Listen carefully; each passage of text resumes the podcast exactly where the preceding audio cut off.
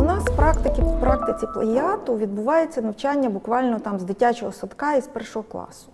Тобто, коли вчителька дає дітям завдання, це часто буває з ручної праці, яке вони в принципі виконати не можуть, там пошити ведмедика в першому класі, буквально це дуже часто.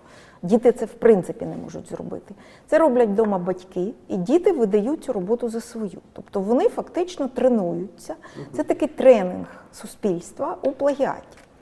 Потім у нас ну от є мені ближче там математика. Я дуже так е, мене дуже непокоїть, просто надзвичайно низький рівень викладання математики визнання математики учнями, незважаючи на всю рекламу про хорошу радянську освіту і наслідки. Цього вже нема. У нас жахлива ситуація з математикою.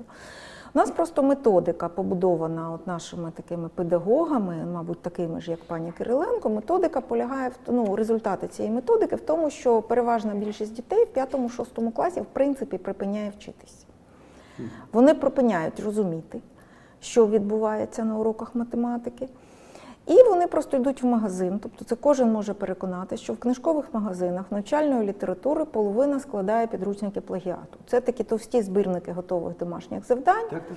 Це збірники творів. Це- це так, це- так, це це, дійсно підручники плагіати, таке, якісь да. решебники, якісь такі ГД. так, ГДЗ. ГДЗ. ГДЗ, Це такі так. товсті книжки.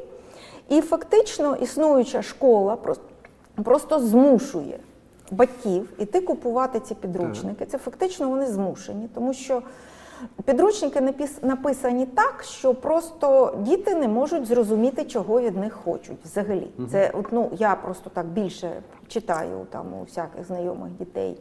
Підручники математики і англійської мови, там дійсно ну, от, не можна зрозуміти, чого від дитини хочуть. Плюс, на жаль, дуже багато вчителів не дуже добре знають свій предмет, і вони можуть перевірити тільки таку відповідність чітко. Тобто треба завдання виконати тільки так, відступити там чотири клітинки і виконати завдання виключно певним чином. Ніяким іншим чином не можна. Е, Здогадатись телепатично, е, ну, що хоче вчитель і що написано в методичках, е, батьки і діти не знають, то вони купують цей підручник, просто з нього списують. Йдуть такий Я, я, я ще думаю, що викладати так. погано взагалі вигідно. Так, звичайно. Тому що ти звичайно. одразу отримаєш собі додаткового Так. учня, так? Так, на це консультації на репетиторську, правильно? Є ще такий Хочете, момент. щоб так. я вам пояснив? Ну, що зараз заплатіть вже мені, там мені ж держава не платить. Так, звичайно, з п'ятого класу вже таке дуже розповсюджене репетиторство, тобто фактично батьки змушені платити за це навчання. І діти списують один в одного. Ну, це така давня культура просто цього списування.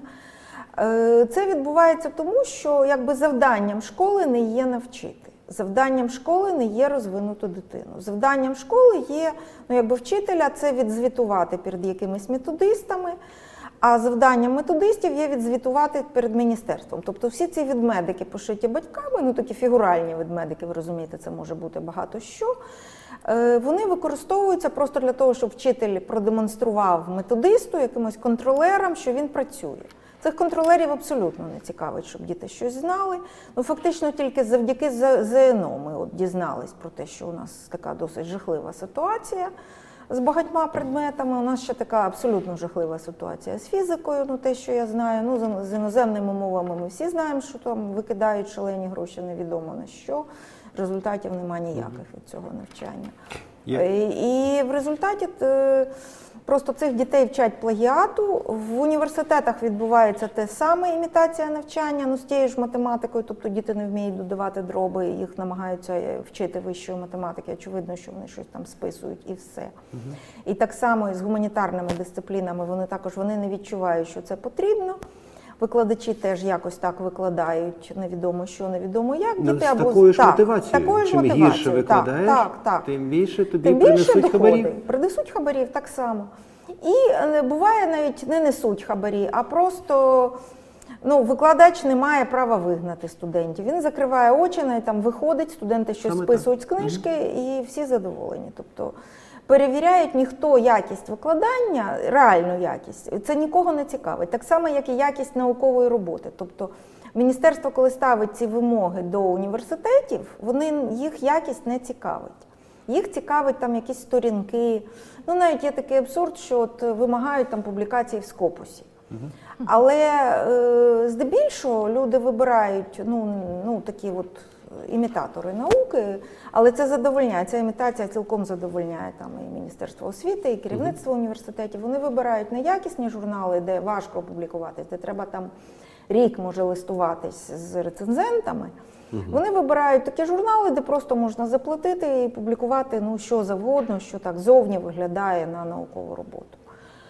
Е, І в результаті ця система ясно, що вона виявляється такою дуже сприятливою для плагіату.